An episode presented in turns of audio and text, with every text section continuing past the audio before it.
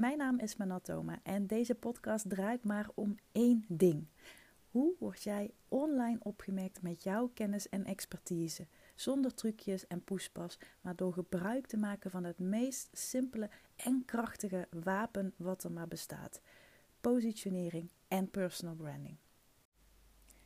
Gisteren kreeg ik een soort van op mijn kop van uh, twee uh, mensen op Instagram, op Instagram Stories.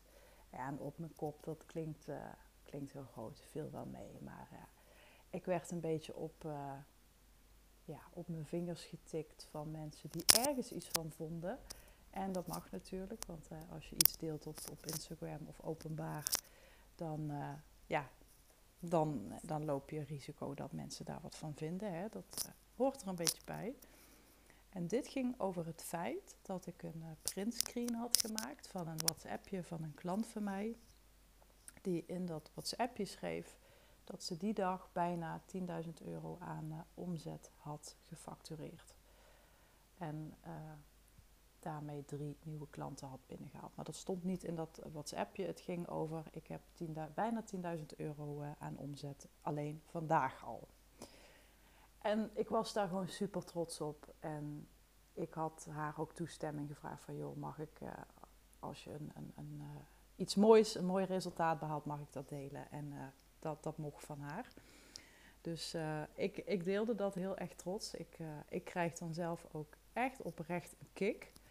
als mensen dit soort bedragen dan, ja, dan noemen. Ik, ik krijg dan misschien nog wel meer een kick van... als klanten zoiets behalen dan dat ik zelf behaal ja, als ik me dat zelf nu even te raden ga, dan uh, ja, het voelt toch gewoon lekker. Want A, ik heb zelf de omzet al binnen, of de klant al binnen.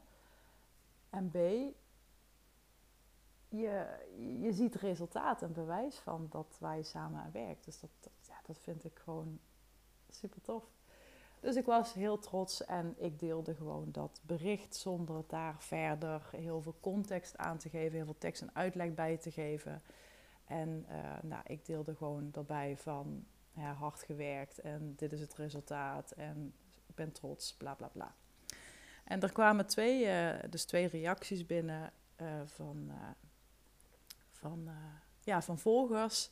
Die zeiden dat ze dat ja, dat ze dat fout vonden en dat ze het, uh, ja, dat ze het bij mij niet zo verwacht hadden. En, uh, dus ja, ik, ik merkte daar een bepaalde irritatie en ik dacht, of ja, irritatie is misschien ook wel een groot woord, maar je, je vat waarschijnlijk wel wat ik bedoel.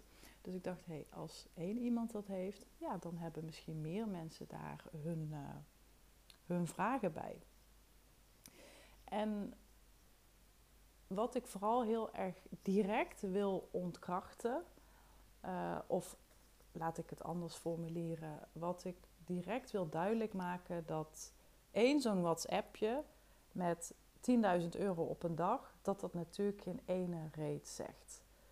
En misschien ben ik ook vanuit mijn bleuheid een beetje, of vanuit bleuheid, ik, ik ben niet echt bleu vind ik zelf, maar op dat moment misschien wel even, dat het... Um, ja, omdat mensen het niet bij mij verwachten. Want ik deel niet heel vaak dingen over omzet. Ook niet over mijn eigen omzetdoelstellingen. Dat is niet omdat ik me schaam. Dat is ook niet omdat het uh, lullige bedragen zijn. Integendeel. Maar ik voel die behoefte niet zo. Juist omdat misschien iedereen het online doet. En ja, als je mij al langer volgt, dan weet je dat ik vaak gewoon dingen doe die haak staan op wat de rest doen. Maar hè, als jij het wel wilt doen, doe het vooral, want het is, ja, het is ook iets om trots op te zijn.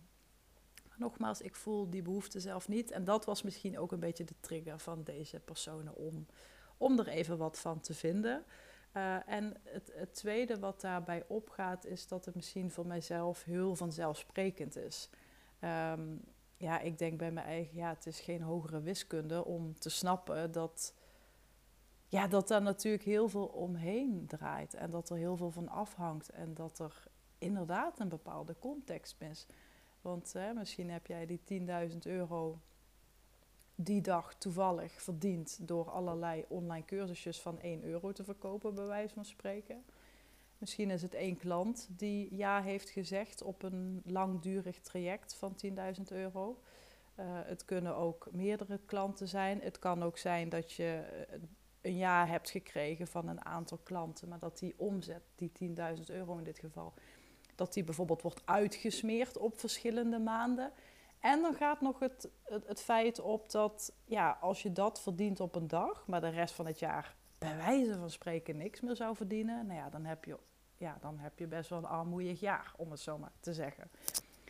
Dus voor mij was dat um, ja, pure logica, om het zo maar te zeggen. Ik, ik heb ook niet altijd de. Ik leg niet altijd de link om alles tot in den treuren te nuanceren en uit te leggen. Ik, uh, ik ga er dan ook altijd vanuit dat, dat, ja, dat mensen zelf die, uh, die link wel kunnen leggen en ook zelf wel kunnen nadenken van ja, in, in welke context heeft zij die 10.000 euro op één dag omgezet. Maar het was voor mij gewoon even een trots momentje. En ik had het misschien wat meer moeten uitleggen. En vandaar dus dat ik dat nu bij deze doe. In dit geval was het uh, eh, 10.000 euro bijna op een dag van iemand die drie nieuwe klanten heeft aangetrokken voor, als ik me niet vergis, een half jaar programma. Een half jaar durend traject. Waarbij ze dus ook nog het werk moet gaan leveren. En waarbij ik niet scherp heb of ze dit in één keer betalen, dus dat het in één keer op de rekening staat, of dat het verspreid gaat. Dat moet je me schuldig blijven, dat heb ik niet scherp. Maar het is gewoon wel een kick dat je van tijden niks opeens naar meerdere keren ja's gaat en dat ook nog allemaal heel mooi samenkomt op, uh, op één dag. Dus um, ja, ik hoop dat ik het zo een beetje heb kunnen toelichten en vooral je ook wil, um, wil meegeven dat dit soort berichten, waar ik me dus zelfs gisteren ook even schuldig aan heb gemaakt, inderdaad niks zeggen over de situatie, over wat er speelt. Moet het werk nog gedaan worden? Zijn het verspreide termijnbetalingen of uh, betalingen in één keer? Um, ja, daar, hangt natuurlijk zoveel van af. En ik heb me daar een beetje debet aan gemaakt om dat in ieder geval niet in die story te zetten. Maar ja, nogmaals, ik ben er misschien een beetje van uitgegaan dat de meesten die logica wel, uh, wel hebben. En um, iets wat ik ook nog uh, kreeg naar aanleiding van die story, dat was even iets anders, maar het heeft natuurlijk wel weer een beetje ermee te maken. Um, ja, hoe kies je dan uh, je prijzen en, uh, en, wat is jouw tactiek daarin? Nou, daar heb ik uh, de podcast hiervoor gaat daar ook nog volledig over, maar iets wat ik mezelf echt heb voorgehouden, ook in dit geval, als je 10.000 euro dagen wilt draaien. En nogmaals, dat WhatsAppje was bijna 10.000 euro op een dag. Maar het is, het is nog niet iets wat dagelijks en wekelijks terugkomt. dus, uh, maar daar wordt natuurlijk aan gewerkt. Maar inmiddels hoop ik wel dat je dat, uh, dat, je dat begrijpt.